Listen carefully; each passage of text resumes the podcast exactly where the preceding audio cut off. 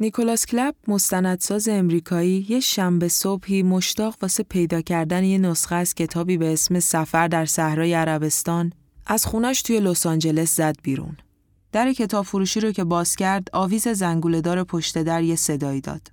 رفت داخل و چشمش افتاد به قفسه‌های بلند پر از کتاب و کتابایی که روی زمین تلمبار شده بود و یه میز که روش یه پارچه شیر و یه بشقاب پر از کوکی بود. متوجه شد که به جز خودش مشتری دیگه‌ای توی کتاب فروشی نیست. در اتاق پشتی باز شد و زنی حدوداً 60 ساله از اتاق اومد بیرون و به نیکلاس گفت: "یالا یه کوکی بردار. بالاخره یکی باید اونا رو بخوره." نیکلاس یکی برداشت و تشکر کرد و گفت: "شما کتاب چارلز داتی سفر در صحرای عربستان رو دارید؟" خانم جواب داد: "نه." نیکلاس خواست بگه که میشه حالا یه نگاه بندازید که خانم مسئول کتاب فروشی پرید وسط جمله‌ش و گفت: "نه." از بالای فرم فلزی عینکش خیلی مطمئن به نیکلاس نگاه کرد و گفت: "از این کتاب خوشت نخواهد اومد." بعد بی‌معطلی پیشخون رو دور زد، رفت سمت یکی از قفسه‌ها. انگشتش رو کشید روی عطف کتابا، انگار که داره دنبال یه کتاب خاصی می‌گرده. بعد یه کتاب با جلد آبی رو بیرون کشید و گرفت سمت نیکلاس و گفت: "به جاش اینو بخون."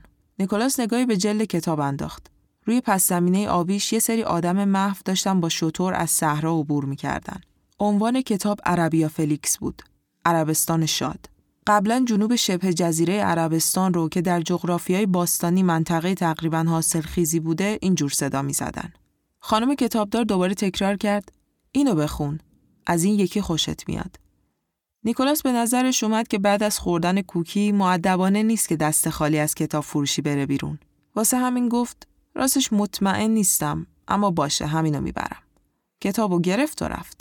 وقتی داشت این کتاب عربیا فلیکس و ورق میزد که یه کلیتی ازش دستش بیاد، چشمش افتاد به این قسمت. صبح روز هفتم شروع کندی داشت. با گرسنگی، سرما و پشتهای شنی بزرگ دست و پنجه نرم می‌کردیم.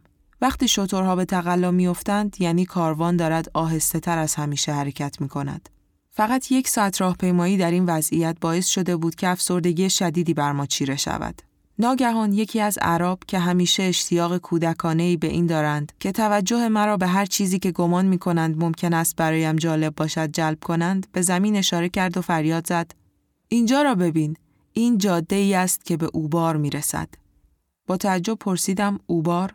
پاسخ دادند: "شهری با شکوه، غنی از گنجینه‌های بسیار، نخلستان‌ها و قلعه‌ای از نقره سرخ که حالا زیر تل ماسه‌های بیابان و زمان گم شده."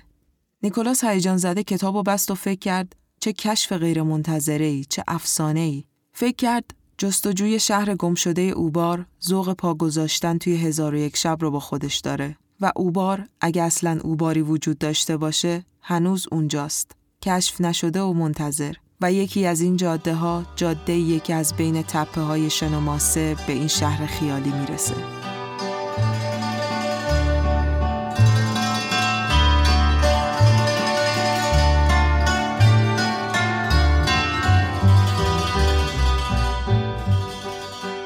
سلام. این 4مین اپیزود پادکست چیچکاست و توی فروردین ماه 1401 منتشر میشه. عیدتون مبارک. امیدوارم که تعطیلات خیلی خوبی رو گذرونده باشین و یه سال خیلی خوب پیش روتون باشه. من ساکورا هستم و توی هر اپیزود از پادکست چیچکا یه افسانه، داستان یا باور عامیانه از نقاط مختلف دنیا رو برای شما تعریف میکنم و در کنارش از ماجراهای پیرامون اون افسانه و نمودش توی هنر و ادبیات میگم. بعد از انتشار اپیزود 3 حقه باز، چندین نفر به من گفتن که اپیزودا کوتاهه و بهتره که یکم طولانی تر بشه. اول این که من چقدر کیف میکنم شما نظرتون رو برام مینویسید، ایمیل میزنید، تو اینستاگرام با هم دیگه گپ میزنیم راجع به چیچکا، پیشنهاداتتون رو بهم میگید، افسانه بهم معرفی میکنید. اینا خیلی خوبه، در ارتباط بمونید. راجع به طولانی تر شدن اپیزودا هم من از این به بعد موضوعاتی که جا داشته باشه مثل موضوع این اپیزودو یکم مفصل تر میگم. ممنونم که چیچکا رو گوش میکنید و به دیگران معرفی میکنید. ممنونم از رها اکبر دوست، طراح خوش‌ذوق و خوش سلیقه که کاور اپیزودای چیچکا رو طراحی میکنه و پویا درخشان به خاطر خوانش زیباش از شعرها و همراهیش با چیچکا.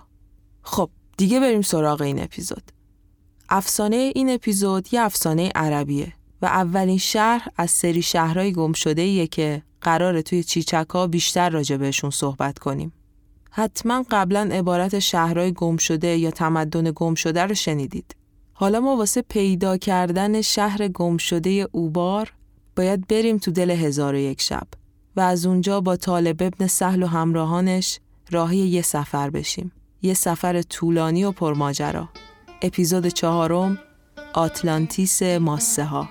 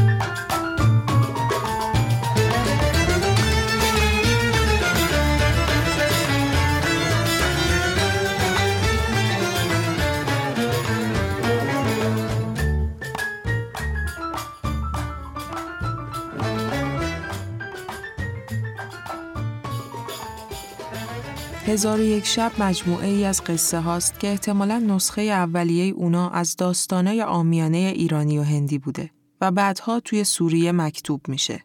میگن که در گذر زمان شاید در تلاش واسه حجم کردن متن برای رسیدن به اون تعداد داستان وعده داده شده توی کتاب، داستانای عربی از مصر، سوریه، بغداد و خلیفه هاش به اون اضافه شد. هزار و یک شب از اونجایی شروع میشه که سلطان هند و چین 2 پسر داشت که هر کدوم 20 سال به خوبی و خوشی توی مقر سلطنتشون زندگی کرده بودن. تا اینکه یه روز یکی از پسرها، شهریار یا شهرباز، دلش برای برادر شاهزمان که پادشاه سمرقند بوده تنگ میشه. وزیرش رو میفرسته سمرقند که بره دنبال برادرش بیارتش پیشش. خلاصه وزیر میره سمرقند و به شاهزمان میگه بیا بریم که برادرت در آرزوی دیدارته. شاهزمان هم که اینو میشنوه مملکت رو میسپاره دست وزیرش و راه میفته سمت ملک شهریار. تاریک که میشه میرسن به یه لشکرگاه و تصمیم میگیرن که شب اونجا سر کنن. یهو شاهزمان یادش میاد که گوهری که میخواسته به برادرش پیشکش کنه رو جا گذاشته. امان از این جا گذاشتنا. همون لحظه با 2 از همراهاش سوار اسب میشن و برمیگردن سمرقند که این گوهر رو برداره و دست خالی نره پیش برادرش. خلاصه برمیگردن و میره تو قصر هدیه‌شو برداره که میبینه بله همسرش و غلامک زنگی همدیگر رو در آغوش گرفتن و خوابیدن. دنیا پیش چشمش تیره و تار میشه و هر دو رو در لحظه با شمشیر میکشه و برمیگرده لشکرگاه. فردا صبح دوباره راه میافتن تا اینکه به ملک برادر میرسن. شهریار با خوشحالی به استقبال برادرش میاد ولی میبینه که حال بر احوال شاهزمان نیست. هرچی ازش میپرسه چی شده، شاهزمان جواب درستی بهش نمیده.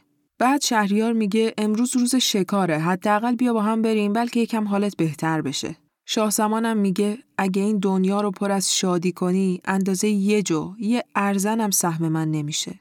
تو برو، من همینجا منتظر میمونم تا برگردی. شهریار که رفت، شاهزمانم نشست یه گوشه ای از باغ و غمزده خیره شد به منظره. یهو دید خاتون همسر برادرش با 20 کنیزک زیبا و 20 غلام زنگی وارد باغ شدن.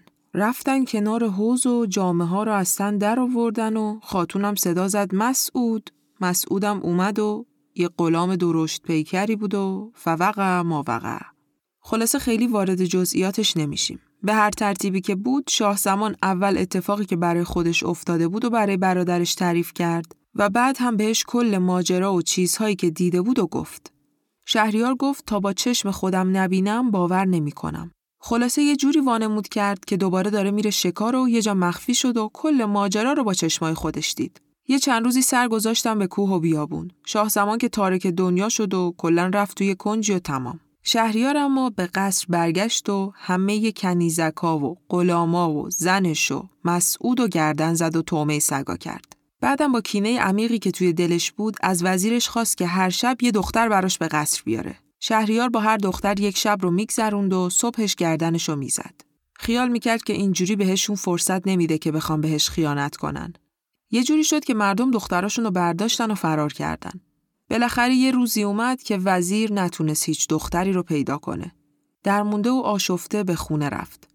وزیر البته خودش 2 دختر داشت، شهرزاد و دنیازاد. شهرزاد دختر بزرگ وزیر، دختری بود دانا، خوشبیان و دلپذیر که تاریخ، قصه ها و افسانه ها و اشعار گذشتگان و سرگذشت پادشاهان مختلف رو خیلی خوب میدونست. شهرزاد احوالات پدرش رو که دید، فهمید داستان از چه قراره.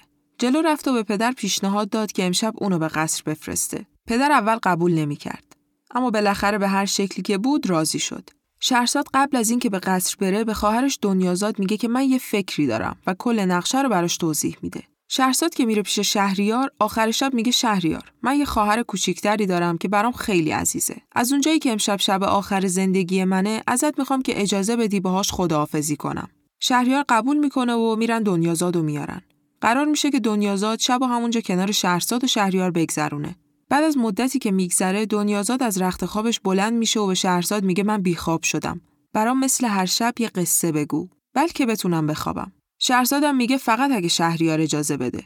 شهریارم اجازه میده و شهرزاد شروع میکنه به قصه گفتن تا خود صبح. صبح که میشه قصه ناتموم میمونه. شهریارم تصمیم میگیره که یه شب دیگه به شهرزاد فرصت بده تا قصه رو تموم کنه. قصه شهرزاد شب بعدم تموم نمیشه و همینطور شب از پی شب و قصه از پی قصه میاد و میره تا میرسه به شب 567 و حکایت مدینه نحاس، شهر مسین.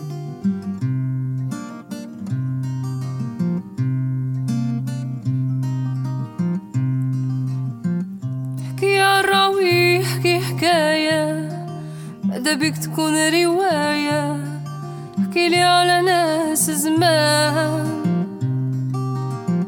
احكي لي على ألف ليلة وليلة، ولا لونجة بنت الغولة، ولا ولد السلطان. حاجيتك ما جيتك ودينا بعيد مدى الدنيا، حاجيتك ما جيتك. حکایت از اون روزی شروع میشه که خلیفه عبدالملک ابن مروان با درباریان و نزدیکانش دور هم جمع شده بودند و داشتن معاشرت و گپ و گفت میکردن. صحبتشون رسید به سلیمان و اینکه سلیمان چه پادشاهی عظیمی داشته و از جن و انس و موجودات هر چی که در عالم هست زیر بیرق فرمانروایی سلیمان بوده. یهو طالب ابن سهل یاد یه سفری میفته که پدرش سالها پیش رفته بود. شروع میکنه به تعریف کردن که یه جایی هست که ماهیگیراش وقتی تورشون از آب جمع میکردن، گاهی میدیدن که یه خمره های مسی توی تورشون گیر کرده و وقتی در خمره ها رو باز میکردن، یه عفریت از توی خمره میومده بیرون و یه جوری که انگار سلیمان هنوز زنده است میگفته التوبه التوبه یا نبی و بعد توی آسمون غیب میشده. عبدالملک وقتی این داستان رو میشنوه خیلی متعجب میشه و میگه من دلم میخواد این خمره ها رو با چشم خودم ببینم. طالب میگه ای خلیفه، این که برای شما کاری نداره. میتونید یه شخصی رو بفرستید مصر پیش برادرتون عبدالعزیز و ازش بخواین که نامه‌ای به امیر موسا والی بلاد مغرب بنویسه که امیر موسا بره به اون دریا و برای شما اون خمره ها رو گیر بیاره. خلیفه از نظر طالب خوشش اومد و گفت آره راست میگی، میشه این کارو کرد. فقط این که من میخوام فرستاده من تو باشی. هر چیزی که لازم داشته باشی از خدم و حشم و مال بهت میدم و در غیاب تو حواسم به خانواده و قوم و خویشت هم هست. بعد هم دستور داد که نامه ها رو بنویسن با این مضمون که هر کاری از دستتون برمیاد انجام بدید و از هیچ چی فروگذار نکنید و این چیزا. بعدش نامه رو سپرد دست طالب، چند تا مرد دلیرم همراهش کرد و راهیشون کرد سمت مصر. طالب و همراهاش از شام حرکت کردن و رفتن تا به مصر رسیدن. اونجا امیر مصر رو ملاقات کردن. امیر مصر هم براشون ضیافت آنچنانی تدارک دید و بهترین جاها رو برای استراحتشون آماده کرد. امیر موسا و همراهاش بعد از یه روز استراحت راه افتادن سمت مغرب. امیر مصر هم برای اینکه یه وقت مسیر رو گم نکنن، یه راه بلد همراهشون فرستاد. وقتی طالب و همراهاش به ملک امیر موسا رسیدن، با استقبال خیلی گرمی مواجه شدن. بعد از خوشوبش طالب نامه خلیفه رو به امیر موسا داد. امیر موسا نامه رو خوند و روی سرش گذاشت و گفت هر چی که خلیفه بگه من اطاعت میکنم. بعد از اون یه جمعی از بزرگان و خردمندان رو دعوت کرد تا باهاشون در رابطه با این سفر مشورت کنه. اونا هم به اتفاق گفتن که ای امیر، اگه کسی بتونه توی این سفر راهنما و راه بلد شما باشه، کسی نیست جز عبدالصمد ابن عبدالقدوس صمودی. مردی دانا و با تجربه است که از عجایب دنیا بسیار دیده و به راه دریاها و کوهها و بیابانها اشراف کامل داره.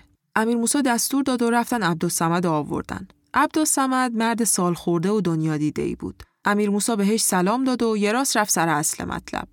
خلیفه میخوان که خمره های مسی که مال زمان سلیمان نبی هست و افریت ها توی اونها زندانی هستن و از نزدیک با چشم خودش ببینه. من همین سرزمین رو کامل نمیشناسم. شنیدم که شما به همه راه ها و چم و خم مسیر آشنایی داری. اگه تو هم دوست داری که درخواست خلیفه رو اجابت کنی، راه بلد ما توی این سفر باش. عبدالصمد گفت که این راه خطرناک و طولانیه و توی این مسیر عجایب و غرایب بسیاری هست. از اون گذشته کشور ما به بلاد دشمن نزدیکه و ممکنه دشمن از غیاب تو سوء استفاده کنه و توی همین مدت به سرزمین ما حمله کنه. اول از هر چیز باید جانشین قابلی برای خودت تعیین کنی. امیر موسا هم پسرش رو جانشین خودش کرد. بعد از اون امیر موسا و شیخ عبدالصمد و طالب و لشکری از مردان دلیر راهی شدن. انقدر رفتن تا به یه قصر رسیدن. دیدن که در قصر بازه و سردر قصر با لغت یونانی یه ابیاتی نوشته شده. شیخ عبدالصمد جلو اومد و برای خوندن ابیات از امیر اجازه خواست. امیر که از خردمندی و دانایی شیخ حظ کرده بود گفت بخوان که خدا از تو راضی باشه. شیخ هم ابیات رو خوند و همگی با تأثر وارد قصر شدن. شعرهایی که توی این حکایت هست تقریباً همگی با مضمون و درون مایه عبرت و دل نبستن به دنیا و مال و ثروته و بعد از هر بار خوندن این شعرها امیر موسا خیلی تحت تاثیر قرار میگیره و از خود بیخود میشه. دیگه اینو خودتون در نظر داشته باشین، چون این ابیات یه ذره زیادن، من دیگه نمیخونمشون. القصه وارد قصر که میشن میبینن که پر از نقاشی و مجسمه های زیبا و هنرمندان است و معماری خیلی زیبایی داره، اما خالی از سکنه است. یه جورایی هم وحشت انگیز و وهم‌آلوده. میبینن که وسط قصر یه بنای گنبدداری هست که کنارش 400 تا قبر روی زمینه.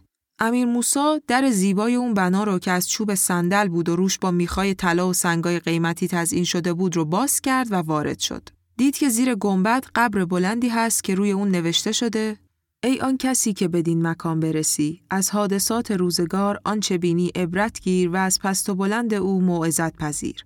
و فریفته زر و مال و جاه و جلال دنیا مشو که مکاری است قدار و عاریت سرایی است ناپایدار و سرابی است که تشنگان آبش پندارند و خرابی است که جاهلان آبادش شمارند. بر او اعتماد مکن و به سوی او مایل مشو، از دام او بگریز و در دامن او میاویز. که من 4000 اسب بازین زرین مرصع داشتم و 1000 دختر از دختران ملوک تزویج کردم و 1000 پسر شجاع و دلیر خدای بزرگ بر من عطا فرمود و 1000 سال با نعمت و خوشوقتی زندگانی کردم و چندان مال جمع آوردم که همه پادشاهان روی زمین 10 آن مال نداشتند. گمان من این بود که نعمت زوال نخواهد داشت که ناگاه به هم زننده لذات و پراکنده کننده جماعات و هلاک سازنده جوانان و پیران و نیست کننده توانگران و فقیران بر ما بیامد و به حکم پروردگار بانگی بر ما فرود آمد و هر روز 2 از ما بمردند تا اینکه جمعی بسیار از ما فانی شدند. چون من دیدم که مرگ شهر ما را گرفت و ما را در بحر فنا غریق ساخت، کاتبی حاضر آورده او را به نوشتن این اشعار و موعظت‌ها امر کردم و مرا 1000 لشکر قهار بود و 100,000 سرهنگان نامدار داشتم که ایشان را گفتم زره پوش گشته، شمشیرهای برنده بربستند و نیزه های بلند برداشته به اسب‌های کوه پیکر سوار شدند. چون فرمان یزدان در رسید، من به ایشان گفتم ای گروه لشکریان، آیا می توانید که این بلا را که از حضرت رب به ما رسیده است از ما دور سازید؟ همگی عاجز ماندند و گفتند چگونه با کسی محاربت توانیم که حاجبی او را من نتواند کرد؟ آنگاه به حاضر آوردن مال خود بفرمودم. 1000 قنطار زر سرخ و گوهر و لولو به خروار داشتم و 2 برابر این نقره خام مرا بود و ذخیره‌ای چندان که ملوک روی زمین از او عاجز بودند.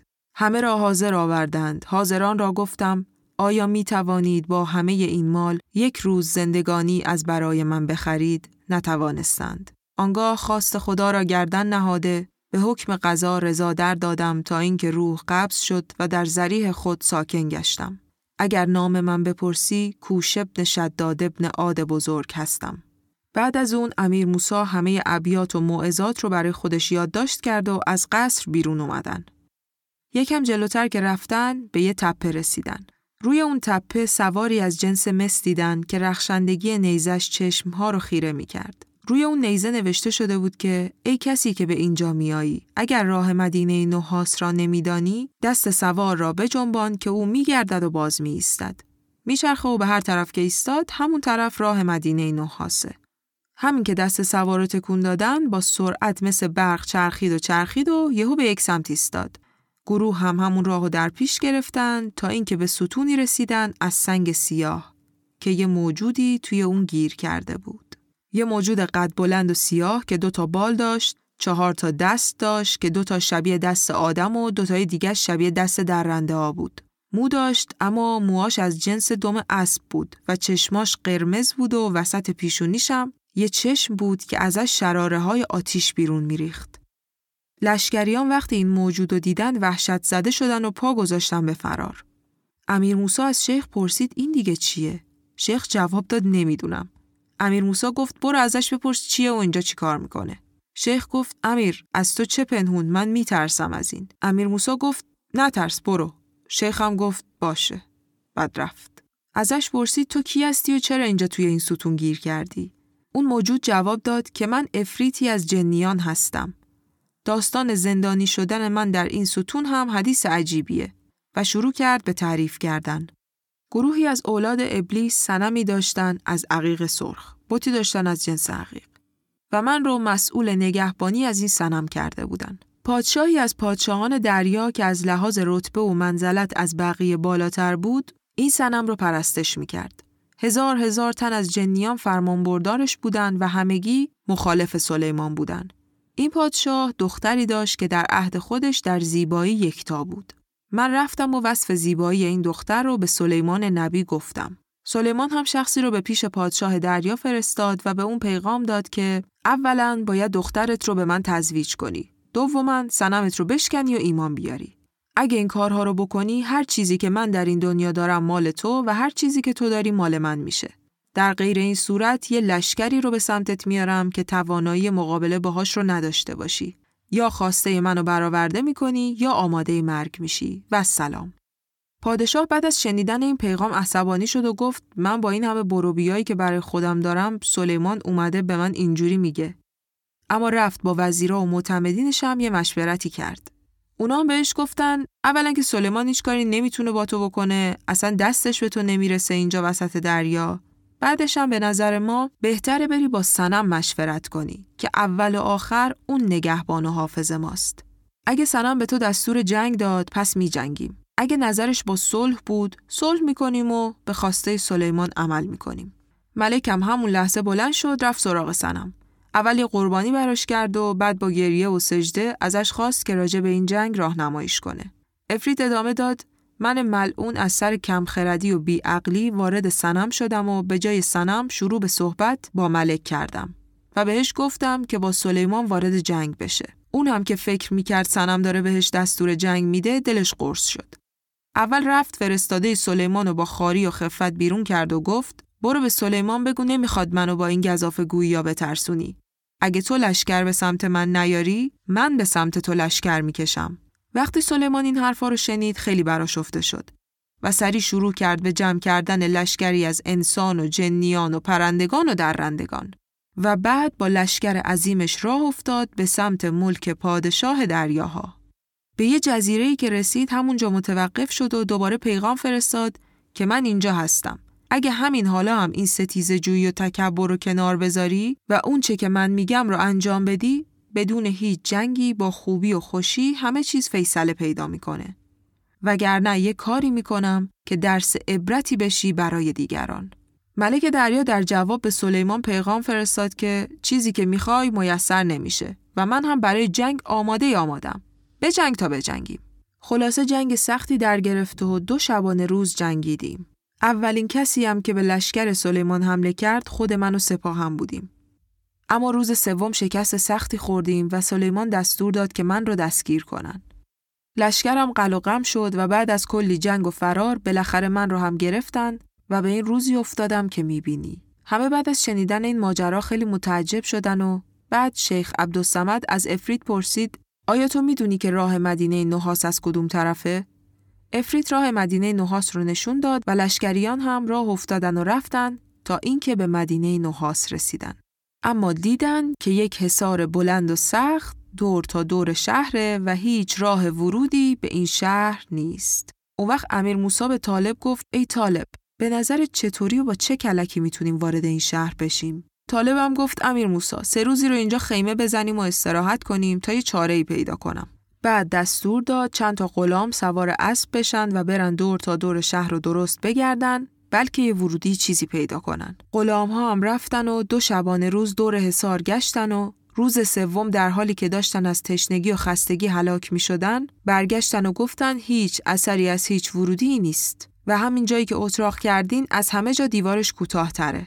اگه از جایی بتونین وارد شید همینجاست. امیر موسا و شیخ عبدالصمد و طالب ستایی رفتن روی تپه بلندی روبروی شهر که از اونجا ببینن داخل شهر چه خبره. یه شهری رو دیدن بزرگ، آباد و پر از درختای نخل و رودهای روان، اما اثری از ساکنانش نبود و به جز صفیر بوم و غراب صدایی از اونجا نمی اومد. به جز آواز جغد و کلاغ هیچ صدایی نمی اومد.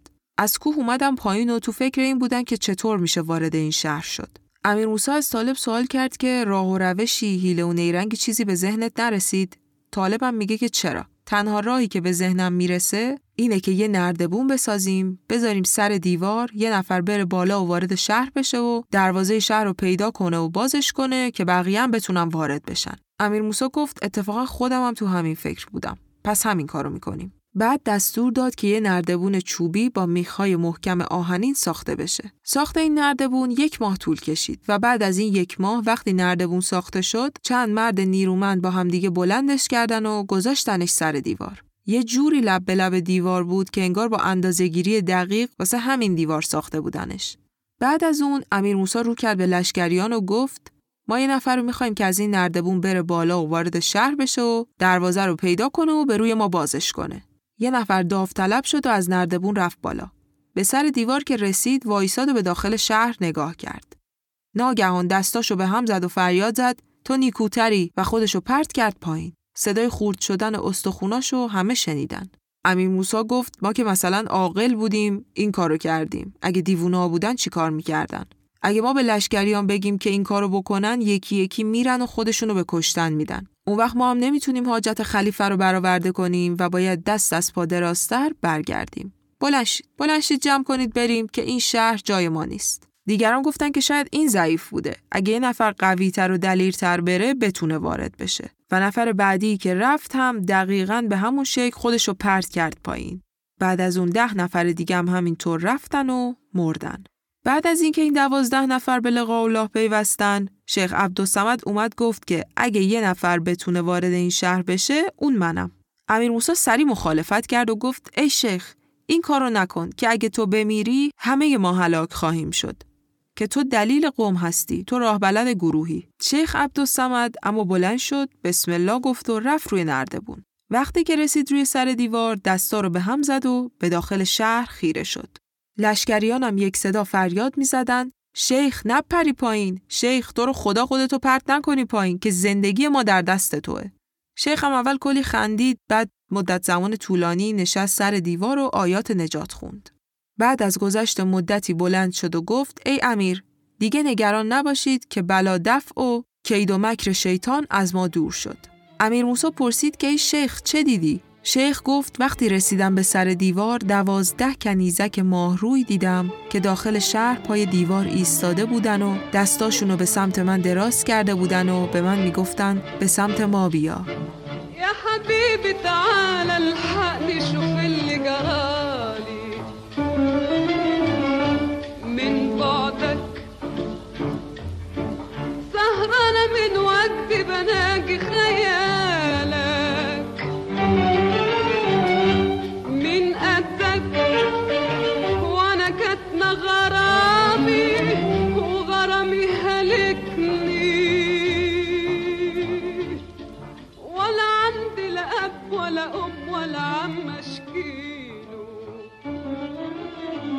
بعد از اینکه این دخترکان رو دیدم چنان خیال کردم که زیر پام دریاست و اگه خودم رو بندازم به آب میافتم و طوریم نمیشه. ولی از برکت آیات الهی این مکر از من دور شد.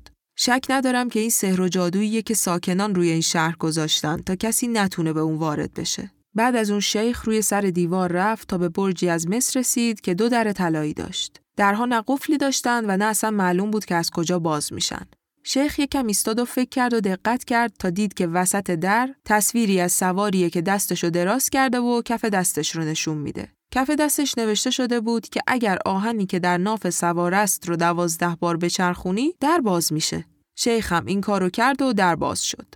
شیخ وارد دهلیزی شد که هر طرفش آدم‌ها افتاده بودن و مرده بودن و در کنارشون نیزه‌ها و سپرها روی زمین افتاده بود. شیخ دروازه رو روبروش دید که با چندین قفل کاملا بسته شده بود. با خودش فکر کرد شاید کلید بین همین جماعت مرده باشه و شروع کرد به گشتن و دست کلیدی رو بر گردن خشکیده یکیشون پیدا کرد و در سنگین و پر آلات و یراق رو باز کرد و لشکریان با شادی بسیار وارد شدند. امیر موسا گفت ما که میریم این داخل معلوم نیست چه خبر باشه و از بلا و مصیبت در امان نخواهیم بود. عقل سلیم حکم میکنه که نیمی از لشکریان بیرون شهر منتظر بمونن و نیمی از اونها ما رو همراهی کنن.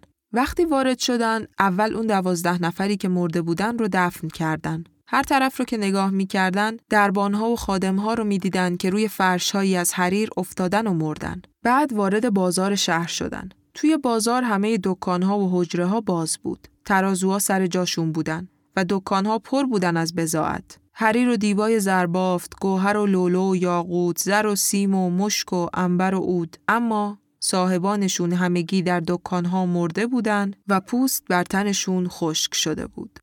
وقتی از بازار بیرون رفتن، یه قصری رو دیدن و واردش شدن. توی اون قصر کرسی‌های زیبایی بود که روشون مردان به حالت نشسته مرده بودن. جوری که جاهل گمان می‌برد که خوابیدن. اونجا 4 اتاق بود. توی اتاق اول پر از طلا و جواهر و پارچه‌های قیمتی بود. اتاق دوم و سوم پر از آلات جنگ و اسلحه بودن. اتاق چهارم هم پر از ظرف‌های طلا و نقره شراب و طعام بود. هرچی تونستن برداشتن و میخواستن بیان بیرون که دیدن یه دری از آبنوس و عاج اونجاست که یه پرده ی حریر پرنقش و نگار اون رو پوشونده. در رو باز کردن و وارد یه راهرو شدن. از اونجا که گذشتن به یه حیاط رسیدن که کف اون حیاط از مرمر صیقلی بود. انقدر صیقلی که اگه کسی میخواست از روش رد شه سر میخورد. یه چیزی پهن کردن روی زمین و به هر ترتیبی که بود از اونجا هم رد شدن. تا رسیدم به بنای گنبدداری که از سنگ‌های زرندود بود و از هر چیزی که دیده بودن زیباتر. در اونجا حوضی بود که روی اون خیمه‌ای با ستون‌های طلا برپا شده بود. زیر اون خیمه تخت جواهر نشانی بود و روی اون تخت دختر زیبایی نشسته بود که لباس‌های مروارید نشان داشت و تاجی مزین به گوهرها روی سرش بود. 2 گوهر روی پیشانی و کمربندی از جواهر بر کمرش. جوری به نظر می رسید که انگار هی به چپ و راست نگاه می کنه. امیر موسا وقتی دختر رو دید از حسن جمالش به عجب اومد و رفت جلو به دختر سلام داد. طالب گفت ایها الامیر این دختر مرده روحی در تنش نیست که سلام تو رو پاسخ بده. توی صورتش حکمتی به کار رفته و اون حکمت اینه که بعد از مرگ چشمهای این دختر رو در آوردن توی کاسه چشمها جیوه ریختن و بعد از اون دوباره گذاشتن سر جاش. و حالا چشم‌ها توی کاسه حرکت میکنن و اینطور به نظر میرسه که دختر داره به این طرف و اون طرف نگاه میکنه. از قضا تختی که دختر روی اون نشسته بود چند تا پله داشت و روی پله اول 2 غلام یکی سیاه و یکی سفید نشسته بودن و یکی گرز و دیگری شمشیر در دست داشت. در مقابل اون غلام‌ها لوح زرینی بود که روی اون نوشته شده بود ای آن کسی که بدین مکانایی اگر مرا نمیشناسی من ترمز بنت ابن عمالقه هستم. با رعیتم با نیکی و عدالت رفتار کردم. غلامان و کنیزان بسیار آزاد کردم و مانند فرمان روایان دیگر جور و ستم روا نداشتم. دیر زمانی به کامرانی زندگی کردم تا اینکه ناگاه بلا بر ما فرود آمد. 7 سال پی در پی باران نگرفت و گیاهی نرویید. هرچه آذوقه داشتیم خوردیم. پس از آن 4 پایان را خوردیم و پس از آن چیزی نماند. آنگاه زر و سیم حاضر آورده و پیمانه پیمانه به اطراف بلاد فرستادم. همه شهرها را گشتند اما از خوراکی چیزی یافت نشد و زر و سیم باز پس آوردند. آنگاه دروازه های قلعه را محکم بستیم و سرنوشت خود را پذیرفتیم و به حکم پروردگار تندر دادیم. همگی بدین سان که میبینی هلاک شدیم و هرچه بنا و ذخیره کرده بودیم ترک نمودیم. هر کس به شهر ما آید هر آنچه که مال تواند بردارد، ولی دست بر این چیزها که بر تن من است نبرد، که اینها ساتر و پوشاننده بدن من است و از دنیا چیزی که برای من مانده همین است. زنهار که بر این چیزها دست دراز نکند که هلاک خواهد شد. و سلام. بعد از خوندن اون لوح احوال همه دگرگون و پریشان شد. امیر موسی هر چیزی که دیده بود و خونده بود رو یادداشت کرد. بعد به لشکریان گفت تا جایی که میتونید از این تحفه ها و گوهرها بردارید. طالب گفت ای امیر، چطور این دختر رو با این گوهرهایی که از هر چیزی که دیدیم بهتر و زیباتر رها کنیم؟ امیر موسی گفت ای طالب، مگه وصیت رو نخوندی؟ این کار روا نیست. طالب گفت به خاطر 4 کلمه نمیشه این گوهر رو رها کرد. این دخترک مرده و نیازی بهشون نداره. این مال و گوهر زینت زنده هاست. برای این دخترک یه تیکه کرباس هم باشه کافیه. بعد رفت به سمت دختر، پاش رو که گذاشت روی پله اول، همون لحظه یکی از غلاما با گرز به پشتش زد و دیگری با شمشیر سرش را از تنش جدا کرد. امیر موسی گفت خدا رحمتت نکنه که این همه مال و گوهر که اینجا بود برای تو کافی نبود و طمع در رخت این دختر کردی. بعد از اون امیر دستور داد که نیمی از لشکر که بیرون مونده بودن هم بیان داخل و هر چی میتونن مال بردارن. بعد بیرون رفتن و دروازه شهر رو همونطور که بود بستن. رفتن تا در ساحل دریا به کوه بلندی رسیدن که غارهای بسیاری توی اون بود و توی اون غارها زنگیانی زندگی میکردن که با زبان غریبه‌ای صحبت می‌کردن. وقتی لشکریان رو دیدن فرار کردن و دویدن داخل غارها. امیر موسی پرسید یا شیخ، این چه طایفه‌ایه؟ شیخ گفت این طایفه همونهایی هستند که خلیفه باهاشون کار داره. پس همونجا اتراق کردن و خیمه زدن و هنوز چیزی نگذشته بود که ملک زنگیان از کوه اومد پایین. ملک زنگیان اومد به سمتشون. عربی بلد بود و به امیر سلام داد. امیر با احترام و عزت سلامش رو پاسخ داد. ملک زنگیان پرسید شما از جنیان هستید یا انسانید؟ امیر گفت ما انسانیم، اما شک ندارم که شما از جنیان هستید که اینطور دور از خلق توی کوه‌ها و غارها زندگی می‌کنید. ملک زنگیان گفت نه، ما هم از آدمیانیم. امیر موسی گفت ما از یاران خلیفه عبدالملک ابن مروان هستیم و به خاطر خمره‌های مسینی که از زمان سلیمان به جا مونده و جنیان در اونها زندانی هستند تا اینجا اومدیم. خلیفه به ما دستور داده از این خمره ها پیدا کنیم و ببریم تا از نزدیک ببینه. ملک زنگیان هم با خوشرویی پذیرفت و ضیافتی ترتیب داد و با خوراکی های لذیذ از گوشت ماهیان از اونها پذیرایی کرد. بعد به قواس ها دستور داد تا برن و خمره ها رو از زیر دریا پیدا کنن و بیارن بیرون. قواس ها هم به اعماق دریا رفتن و 12 خمره بسته شده با مهر سلیمان رو از آب بیرون کشیدن. امیر موسی و شیخ عبدالصمد و همه لشکر خیلی از این اتفاق خوشحال و شاد شدند و امیر موسی به ملک زنگیان مال و مکنت بسیاری عطا کرد. ملک زنگیان هم هدیه‌ای از عجایب دریا برای خلیفه فرستاد و گفت خوراک شما در این 3 از گوشت این 9 ماهی بوده. بعد از اون خداحافظی کردن و شبانه روز رفتن تا به شام رسیدن.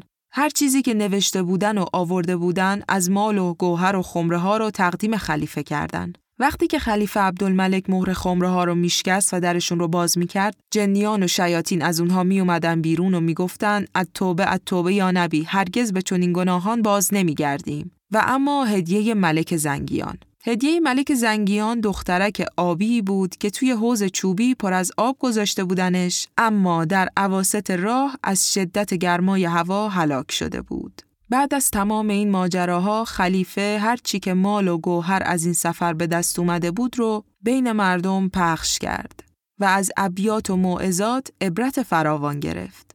آنچه که از حدیث مدینه نحاس به ما رسیده همین بود و بس. الله اعلم.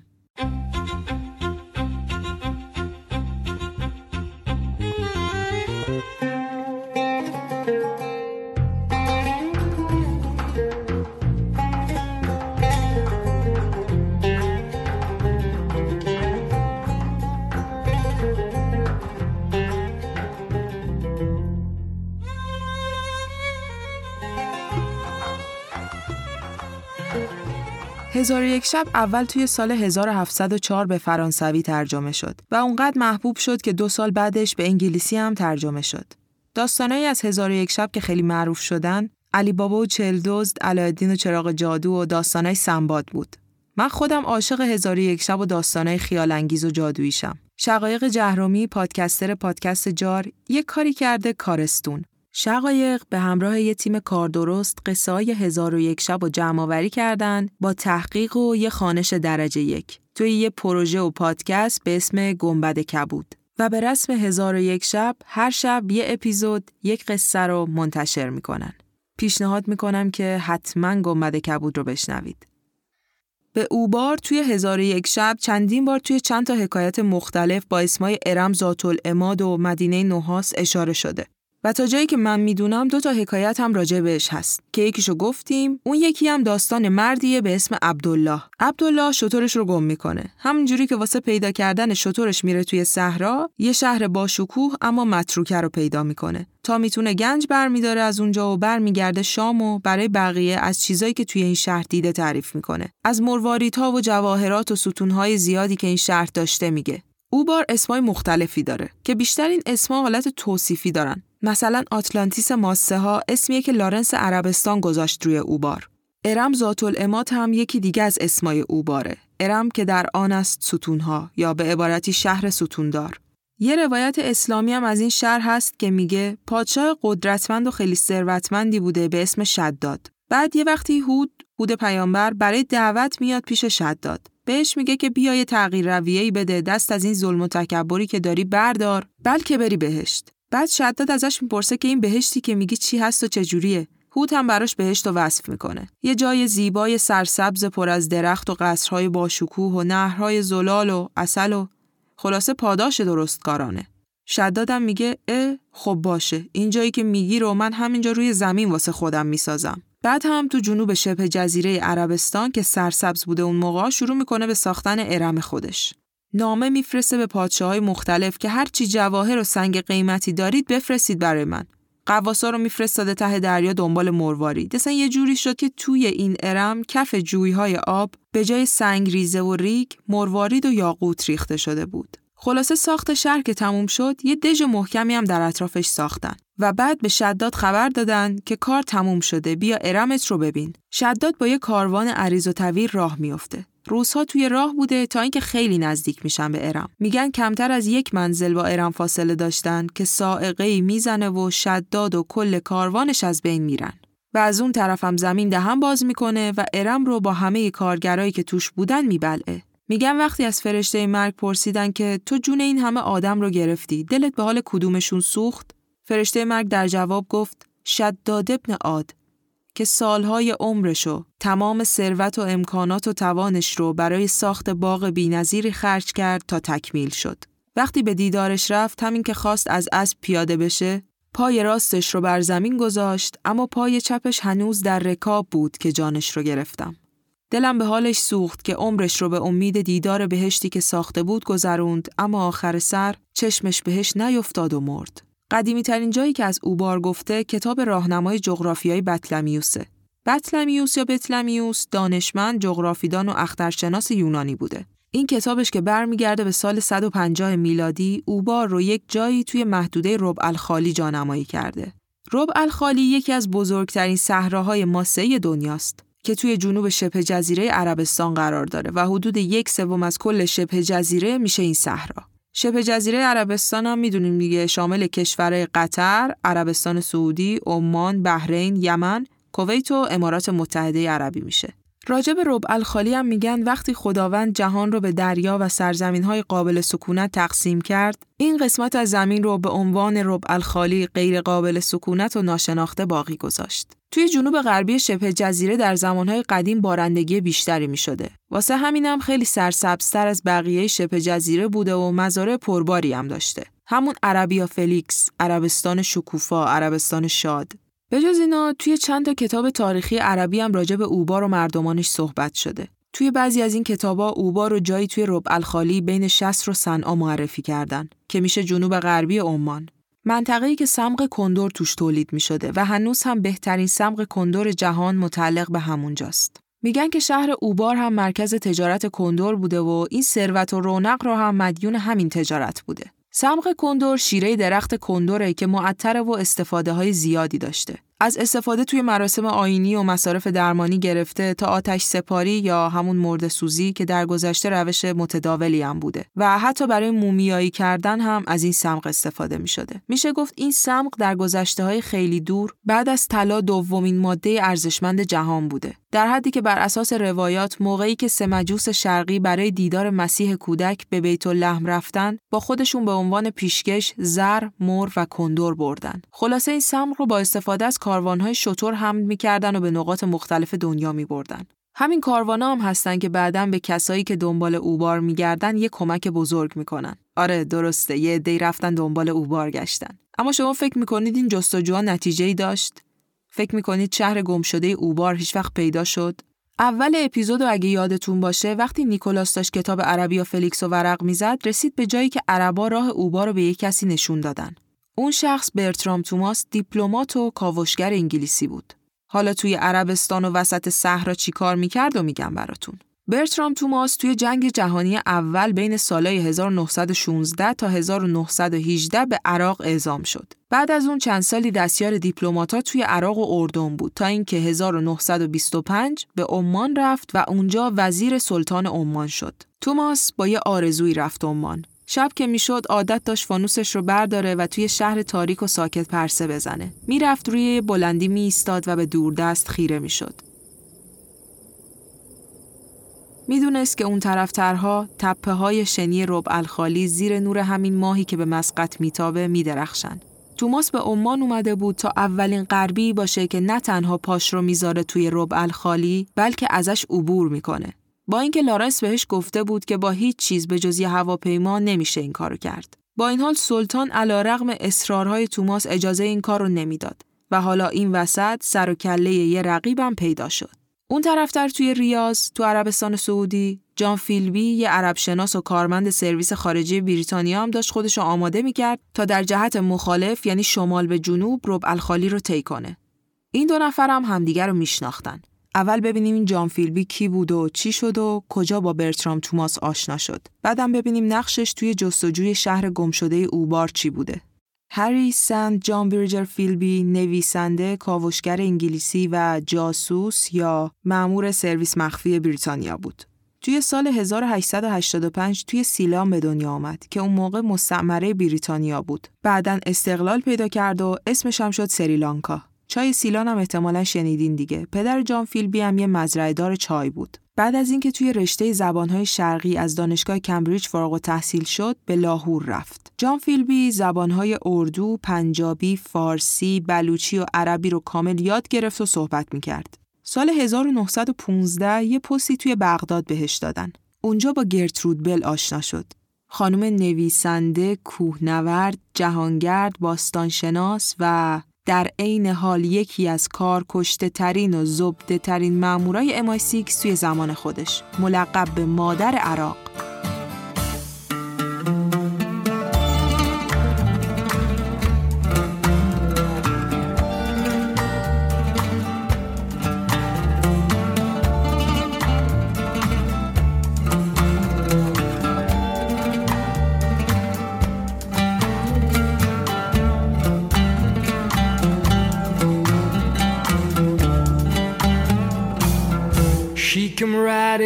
To town in a big black Cadillac, staring all them poor boys down, a scorpion tattooed in her neck. She stopped at the wagon wheel where you can play your life away, and from the first hand setting in, she nearly drove them all insane. I was standing on a corner when I heard my mama warn me, stay away from that kind.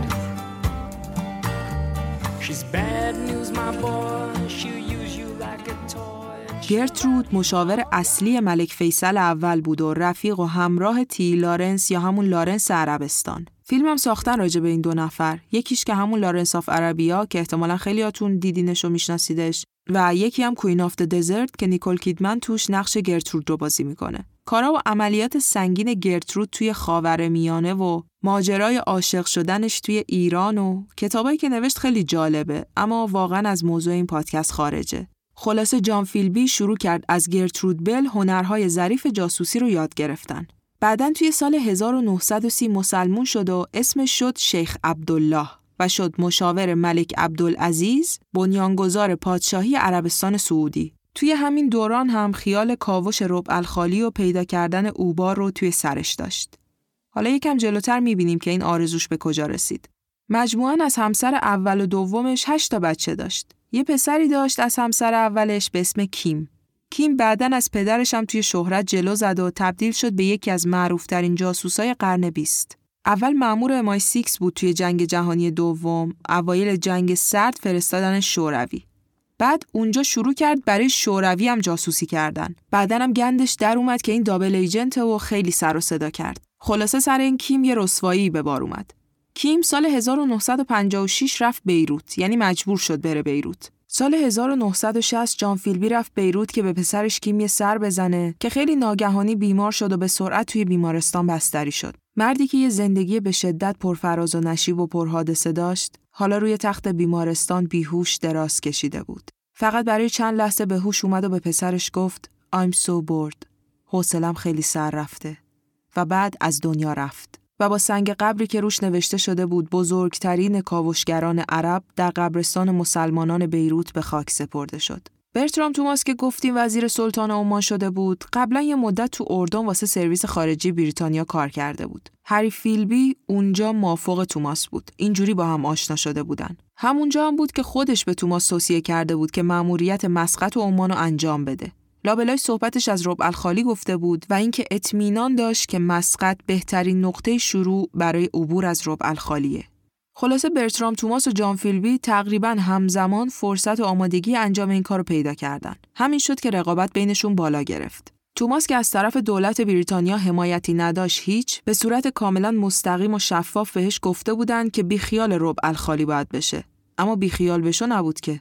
تصمیم گرفت بی سر و صدا یه شبی نصف شبی که کسی حواسش نیست بزنه بیرون. یه تیم 25 نفره از بدوها یا همون بادیه نشینا جمع کرد، با خودش میشدن 26 نفر. نه دوستش بودن نه حتی از قبل میشناختشون. سپرده بود که چند تا راهبلد و آشنا به صحرا نیاز داره. حالا که اینجوری داشت میزد به دل ربع الخالی، اگه اتفاقی براش میافتاد، مثلا راه گم میکرد، مجروح میشد یا حتی میدزدیدنش، گروه نجاتی دیگه در کار نبود. هیچکس اصلا نمیدونست که کجاست. در نهایت یه شبی از ماه اکتبر 1930 برترام توماس بدون اطلاع سلطان مخفیانه از مسقط زد بیرون. خودش خوب میدونست که فردا خبر ناپدید شدنش همه جا میپیچه و همینطور که پشت یه تانکر نفتی گذری به مقصد شهر صلاله نشسته بود، به شایعات مختلفی فکر میکرد که فردا مردم از سرنوشتش میسازن. بدوها توی صلاله منتظرش بودن. توماس صلاله رو دوست داشت. به نظرش اونجا هوای آفریقایی شادی داشت. از نگاه کردن به زندگی برده‌های سیاه‌پوست شهر شگفت زده میشد. اربابای عربشون زندگی بسته و وسواس‌گونه‌ای داشتن و همیشه خدا نگران بودن که نکنه یه وقت زنا یا دخترای از فرق سر تا شست پا حجابدار و محبوسشون دست از پا خطا کنن و شرمساری به بار بیاد. در عوض برده‌های همین خانواده‌ها آزادیایی داشتن که برای ارباباشون غیرقابل تصور بود. روز 10 دسامبر 1930 برده‌هایی که توی خیابونای خاکی صلاله آواز می‌خوندن و می‌رقصیدن، توماس رو با یه کاروان متشکل از 15 تا شتر و یه عده بادیه نشین دیدن که به سمت شمال می‌رفت. از طرفی در شمال توی ریاض به هری فیلبی اطلاع داده شد که حداقل امسال بهش اجازه سفر به جنوب از طریق ربع الخالی داده نمیشه و اگه بخواد میتونه سال بعد دوباره از شاه عبدالعزیز ابن سعود درخواست کنه. بعد از اون دیگه کسی چیزی از برترام توماس نشنید تا اینکه چند ماه بعد سر و کله‌اش توی دوحه قطر پیدا شد. حاصل این سفر شد بیشتر از 400 نمونه تاریخ طبیعی که 21 از اونها برای علم جدید بودن و یه سری اکتشافات توپوگرافی قابل توجه و البته مسیر شهر گمشده اوبار. توماس یه سری از جزئیات جغرافیایی و قوم‌نگاری این منطقه رو توی کتاب عربیا فلیکس نوشته. توی این سفر قبایل کوهستانی رو دید که به زبانی عجیب و غیر عربی صحبت می‌کردند و خودشون رو از نوادگان نژادی اسطوره‌ای به نام قوم عاد می‌دونستند. شاهد ریختن خون برای قربانی کردن و جنگیری با کندر و آتش بود. در تمام این مدت مشاهداتش رو به دقت و البته مخفیانه مکتوب می‌کرد. مخفیانه به خاطر اینکه ممکن بود بهش انگ جادوگری بزنن و اون وقت بود که دیگه کارش تموم بود. اون طرف کوه‌ها دشت گسترده بایر و آفتاب زده و پر از سراب بود. اما اونجا میشد تیز شاخهای عربی وحشی و آزاد رو دید که به هر طرف میدوئن. 5 روز دیگه هم که رفتن رسیدن به یه چاه آبی توی شصر در نزدیکی یه قلعه متروک. مشکاشون از اونجا پر کردن و راه افتادن. یه روز دیگه هم که از شصر دور شدن بالاخره توماس چشمش افتاد به ربع الخالی.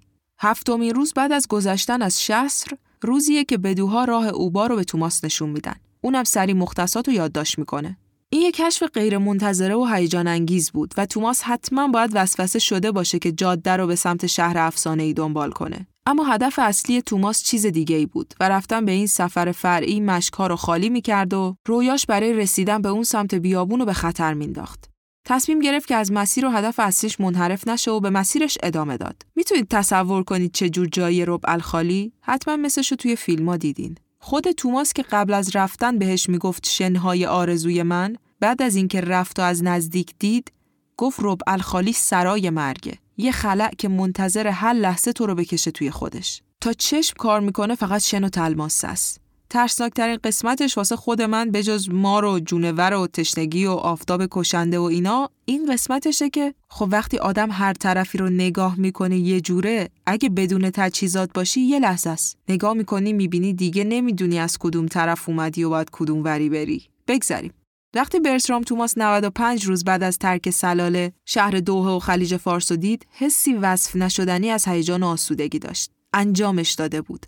ربع الخالی رو مال خودش کرده بود. وقتی این خبر رسید به ریاض، جان فیلبی یه راست رفت تو خونه، در رو خودش بست و 1 هفته تمام بیرون نیومد. احساس میکرد بهش خیانت شده. اما در کل دستاورد توماس با تحسین زیادی روبرو شد. تی لارنس اصلا گفت که این فاخرترین کاوش در کاوش‌های عربیه. جایی نوشت برترام توماس به تازگی از ربع الخالی، صحرای بزرگ جنوب عربستان، عبور کرده. ربع الخالی تنها مکان ناشناخته جهان بود و این پایان تاریخ کاوشگریه. ولی حالا واقعاً چقدر از این حرفا درست بود؟ توماس از صحرا عبور کرده بود، اما فقط عبور کرده بود. اصلا نمیشد گفت که اون رو به طور کامل کاوش کرده. مهمتر از همه سفر اون یه علامت سوال بزرگ به جا گذاشته بود. ته اون جاده چه خبره؟ جاده مرموزی که به شهر گم شده و مدفون زیر شنها منتهی میشه. 50 سال بعد اونور دنیا نیکلاس کلپ و همسرش کی توی کافه اسپانیایی الکویوت نشسته بودن و به همین چیزا فکر می‌کردن. از وقتی کار مستندشون توی عربستان تموم شده بود و برگشته بودن امریکا، دنبال دلیل و بهونه‌ای برای برگشتن به عربستان بودن. تو فکر بودن که آیا کس دیگه‌ای رفته دنبال اوبار یا نه. می‌دونستن که برترام توماس دیگه برنگشته عربستان. اما برگردیم عقب ببینیم جان فیلبی چی کار کرد بالاخره. هر چقدر دیر اما بالاخره فیلبی هم اجازه پیدا کرد تا وارد ربع الخالی بشه. اگه میرفت و ربع الخالی رو طی می‌کرد که با رقیبش 1-1 میشد. اما اگه میرفت و اوبا رو کشف می‌کرد ازش خیلی میزد جلو. میشد گفت که یه جورای موفقیتش تضمین شده بود.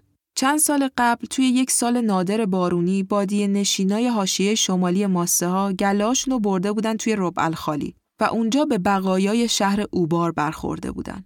حالا همونا موافقت کردن که فیلبی رو ببرن اونجا. میگفتن که توی این ویرانه ها هنوز مرواریدها توی شنها پراکندن. همینطور یه شتر بزرگ نیمه دفن شده از آهن رو توصیف کردن. میگفتن الان هیچ کس به جز نسناس ها اونجا زندگی نمیکنه. نسناس یه موجود افسانه‌ایه که میگن مثل آدم فقط نصف است.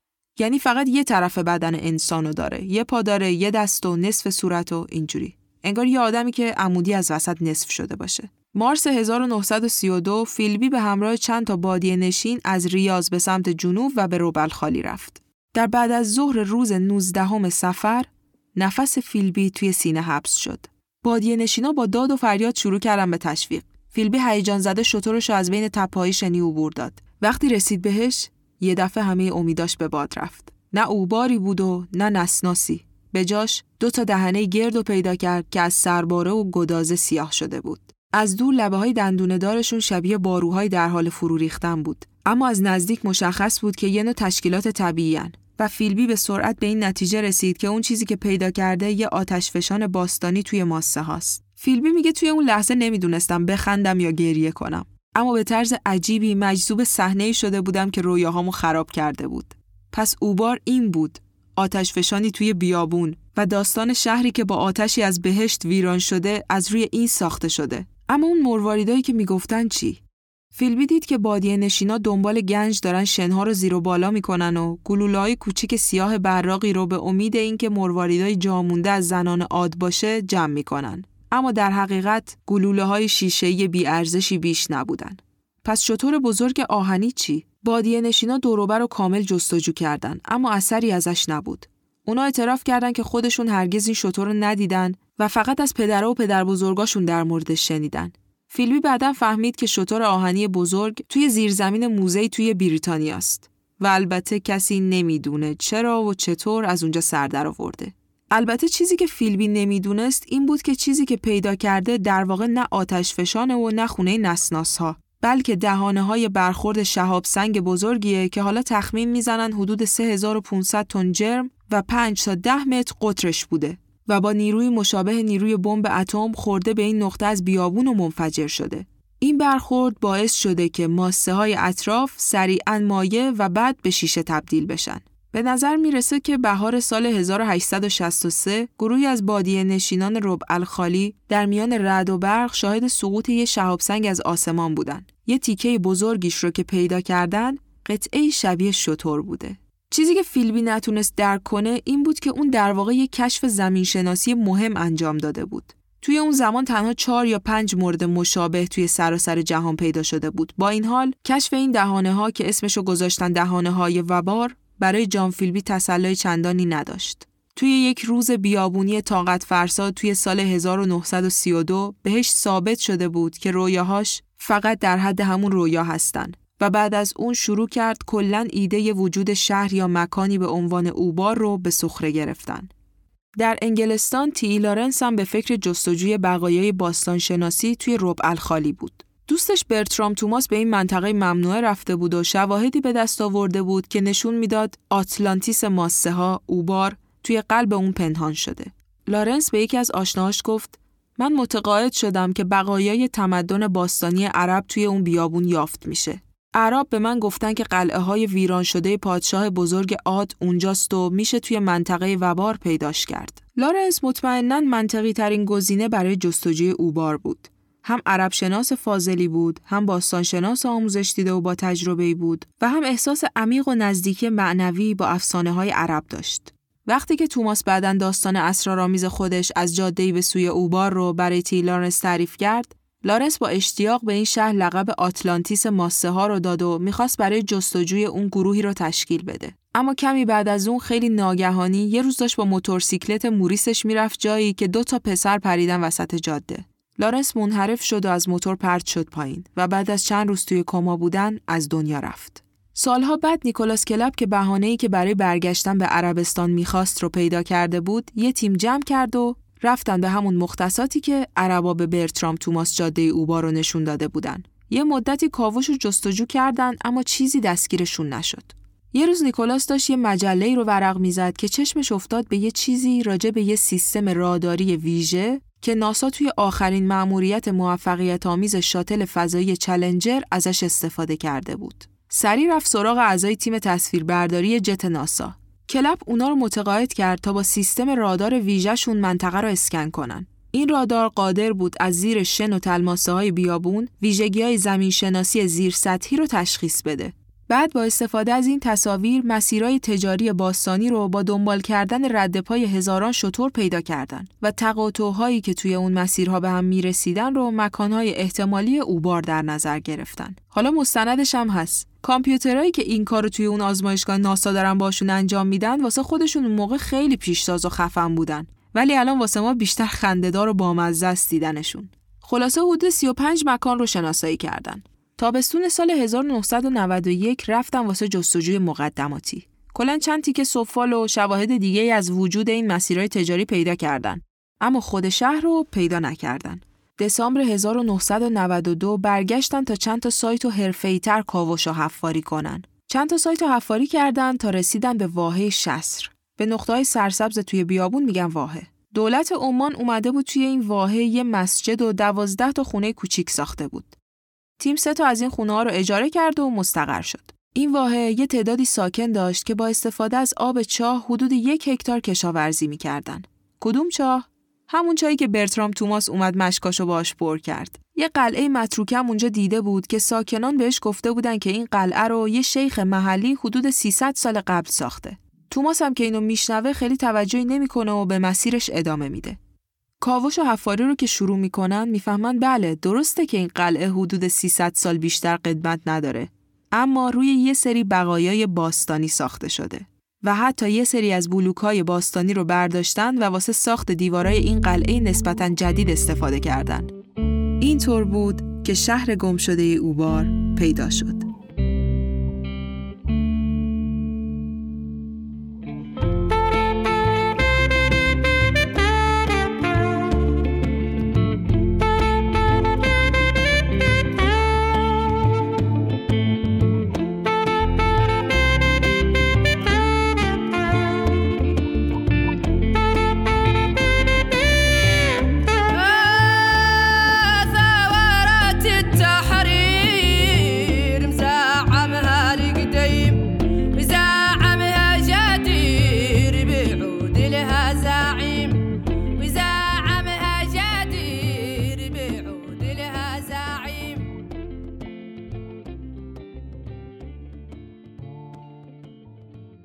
بعد از حفاری و کاوش فهمیدن که احتمالاً عذاب الهی در کار نبوده و شداد بیخبر از همه جا ارمش رو روی یک غار آهکی بزرگ ساخته بود.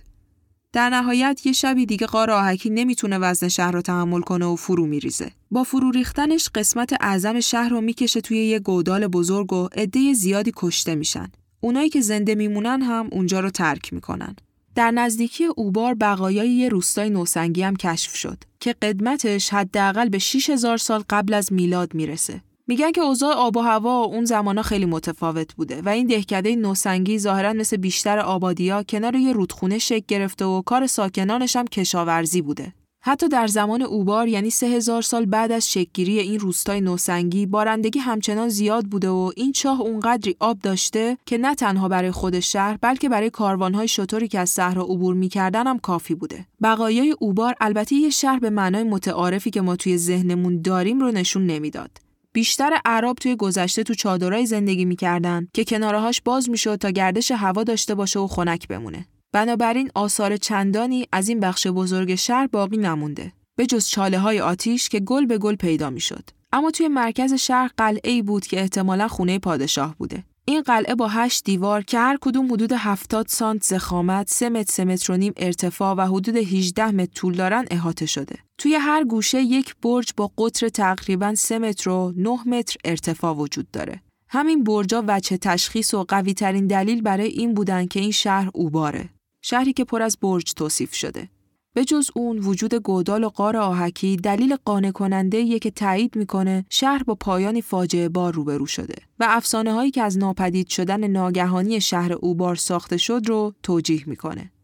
اما با اینکه این سایت تاریخی از سال 1995 با اسم سرزمین کندور به عنوان میراث جهانی یونسکو ثبت شده و قابل بازدیده و با اینکه همین الان میتونید روی گوگل مپ با اسم اوبار پیداش کنید، یه عده هستن که اعتقاد دارن اینجا اوبار نیست و آتلانتیس ماسه ها هنوز یه جایی زیر ماسه ها منتظر کشف شدنه.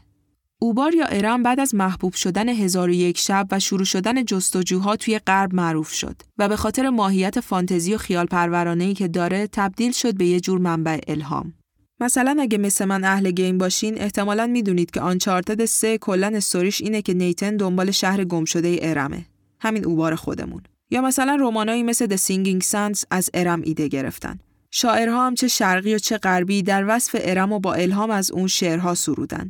بالاخره چه افسانه باشه چه حقیقت، میگن که زمانی یه شهری بوده با یه عظمت و شکوهی که لم یخلق مثلها فی البلاد، مانندش در شهرهای جهان نبوده و حالا گروه گروه آدم از دور و نزدیک کتابا رو زیر و رو میکنن، صحراها رو طی میکنن، حتی زیر ماسه های بیابون رو میگردن بلکه اثری از این شهر پیدا کنن. میگن عاقل را اشاره‌ای کافی است و من فکر میکنم که این اشارت ز جهان گذران ما را بس. خواجه کرمانی همین حرف رو با مثال زدن شداد ابن عاد توی غزلی که در ادامه با صدای پویا میشنوید خیلی زیباتر بیان کرده. این اپیزود رو با همین شعر تموم میکنم. امیدوارم که سال خیلی خیلی خوبی داشته باشین. فعلا خداحافظ. پیش صاحب نظران ملک سلیمان باد است، بلکه آن است سلیمان که ز ملک آزاد است. آنکه گویند که بر آب نهاد است جهان، مشنوع خواجه که چون در نگری بر باد است. هر نفس مهر فلک بر دگری می افتد، چه توان کرد چون این سفله چنین افتاده است. دل در این پیر زن عشوه‌گر دهر مبند، کین عروسی است که در عقد بسی داماد است. یاد دار این سخن از من که پس از من گویی، یاد باد آن که مرا این سخن از وی یاد است. آن که شداد در ایوان ز زرافکندی خشت، خشت ایوان شه اکنون ز سر شداد است. خاک بغداد به مرگ خلفا می گرید، ورنه این شط روان چیست که در بغداد است. گر پر از لاله سیراب بود دامن کوه، مرا از راه که آن خون دل فرهاد است. همچون نرگس بگشا چشم و ببین کاندر خاک، چند روی چو گل و قامت چون شمشاد است. خیمه انس مزن بر در این کهن رباط، که اساسش همه بی موقع و بی بنیاد است. حاصلی نیست به جز غمز جهان خواجورا، شادی جان کسی کو ز جهان آزاد است. سلم فی عبادك، سلم فی اصحابك، سلم فی افکارك، سلم فی اسرارك، سلم فی کل اللي ليك، كل اللي بنيته بيديك. سلم سلم